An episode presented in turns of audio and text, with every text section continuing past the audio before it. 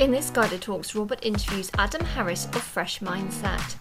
Adam specialises in providing leaders with the insights and tools they need to develop expertise in making the right introductions and leveraging this knowledge for strategic sales success. In other words, he'll help you determine who and what you need to know and who and what they need to know to produce measurable and sustainable business results. In this talks, Robert and Adam discuss purpose, does it matter?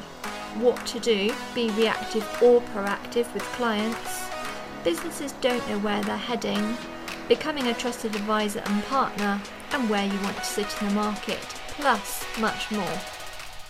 Hello and welcome to the Guided Talks. Uh, and today it's uh, it really is my huge, wonderful pleasure to welcome uh, everyone to the legend, legend in his own lifetime, that is Adam Harris. Hello, Adam. Hey, that's a that's an intro and a half. Well, the thing is about you, Adam, is I do we do know each other rather rather well. So it's so it, I know what you've done for agencies. I know what you've done for businesses. I know what you've done done for me in terms of searing advice, which searing advice, which actually isn't actually advice, actually, which is actually questions. It's, so one of the things about Adam, I'm talking about you as if you're not there, is you ask these, these searing questions, which kind of hit you right between the middle of the eyes, and then you go, hmm, uh, let me just deflect you, Adam, from answering that question for a moment by, by somehow answering another question because you've just asked a question to my core. But let's go back to the interview. So, Adam, uh, for those who don't know you, what are you what are you known for? I'm known for laser beam questions to work with predominantly CEOs and boards of directors. Uh, I spend a lot of my time listening, observing, and I kind of work on the premise a lot of the times that the less I say, the better. But actually, when I do speak, to make sure that it's completely and absolutely relevant and laser beam focused. Can you can you give us an example of that? Uh, so, sat around a board table, um, uh, prov- provocative, um, challenging questions. Um, you know, a lot of conversation going on. Should we do this? Should we do this? Um, and actually stealing one of your questions. So, where actually are we heading? You know, start with the end in mind what's the end game here? And li- literally, you know, I think uh, for me, uh, I'm percolating the information in my head. I'm listening. I'm absorbing what's being said. Probably more importantly, what's not being said. And then it's almost kind of like this this vacuum of space just kind of in, implodes, and I say it, and everything kind of just goes silent. And people are then sitting there, kind of going, "Oh, that's actually a really good point." what are we actually trying to achieve here?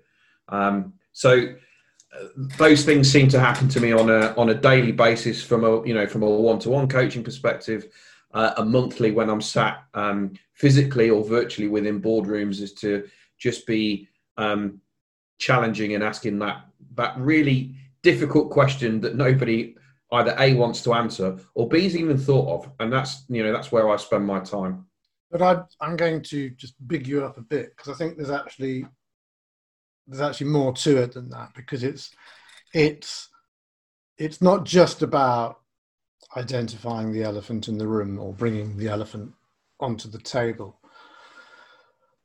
It's uh, uh I think there's two other things going on, and I've I've watched watched you numerous occasions when we've worked together, and I think one of them is about kind of persevering. In other words, not accepting not accepting the the initial answer. So you know, one of your quotes, which I use, if we're going to do this swapping thing, is you know, what's the issue behind the issue? Which um, anyone who who pays me good money uh, knows that at some point in every session I will talk about what is the issue behind the issue because that's actually digging digging in into what's going on.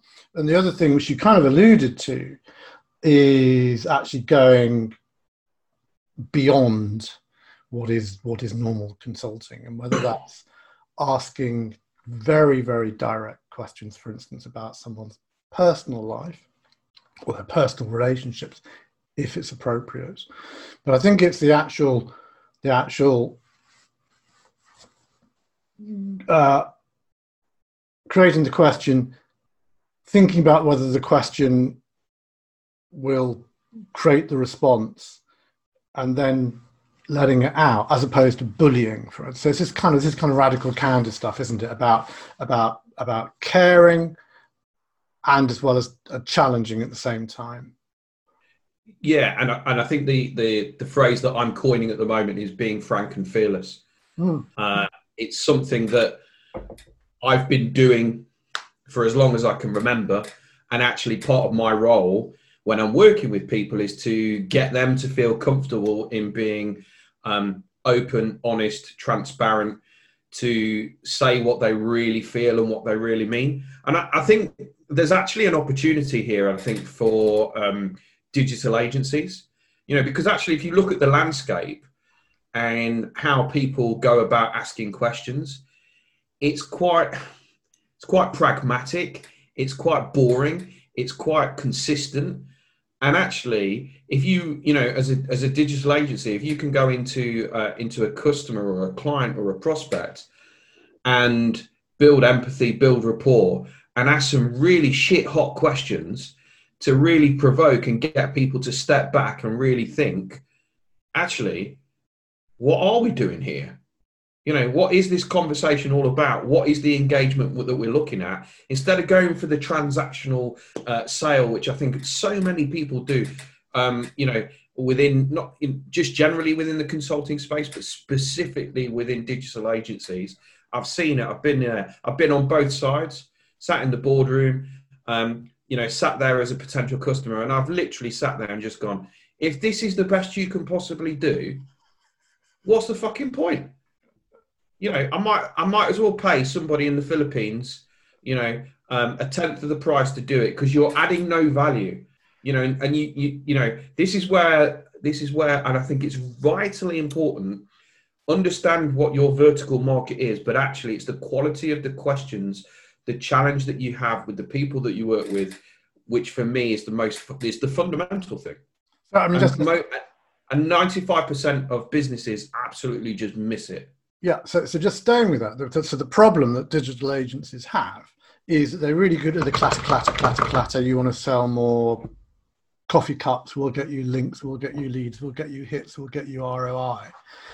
But when it comes to selling their own service because it's not a product it's a service it's like a professional service firm like an accountant or a lawyer or an architect where you're selling your reputation you're selling the uh, the, the promise they're really really many are really really poor at understanding that they're they're creating a relationship it's a relationship sale it's not a transaction sale and they think it's literally let's look at the hopper we've got 50 leads we've got uh, you know, 25 sales qualified, 10 marketing qualified, five proposals. What can we do to take it to the next level?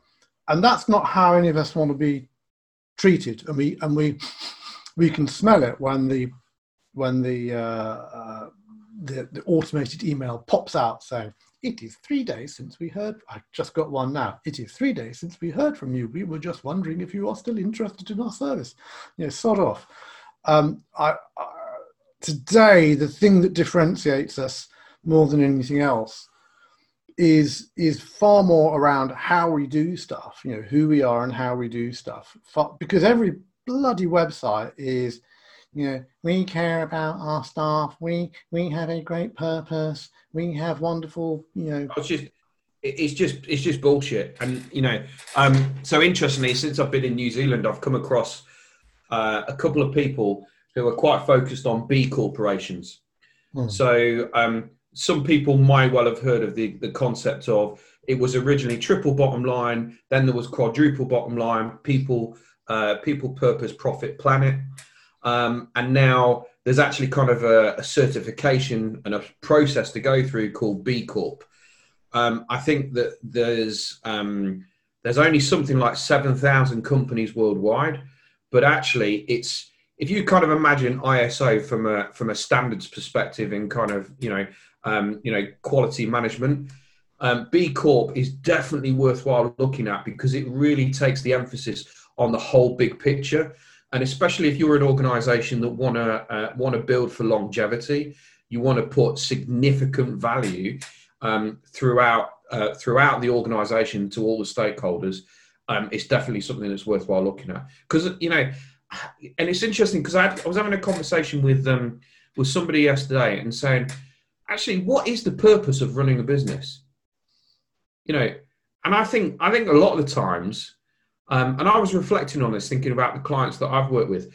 We don't actually spend enough time, you know, and we talk about having the purpose, but what's actually the benefit for the for the stakeholders? You know, what what's the value add? Yes, it's you know for some people it's about making the money, but who are the people that we want to impact uh, and their and the lives and the families and the relationships and the wider stakeholders?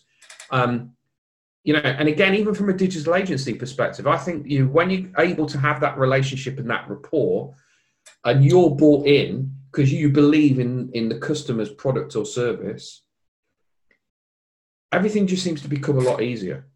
You know, it doesn't become it's not work. Actually, it's just it's just about you know, and I, I know that you're very similar to me, Robert. Uh, most of the clients that I work with, I quite I, I like hanging out with them it's a joy. They bring me in because there's a specific skill that I've got, but actually it's not work. It's it's relationship, um, and I think there's a lot that people can learn about that.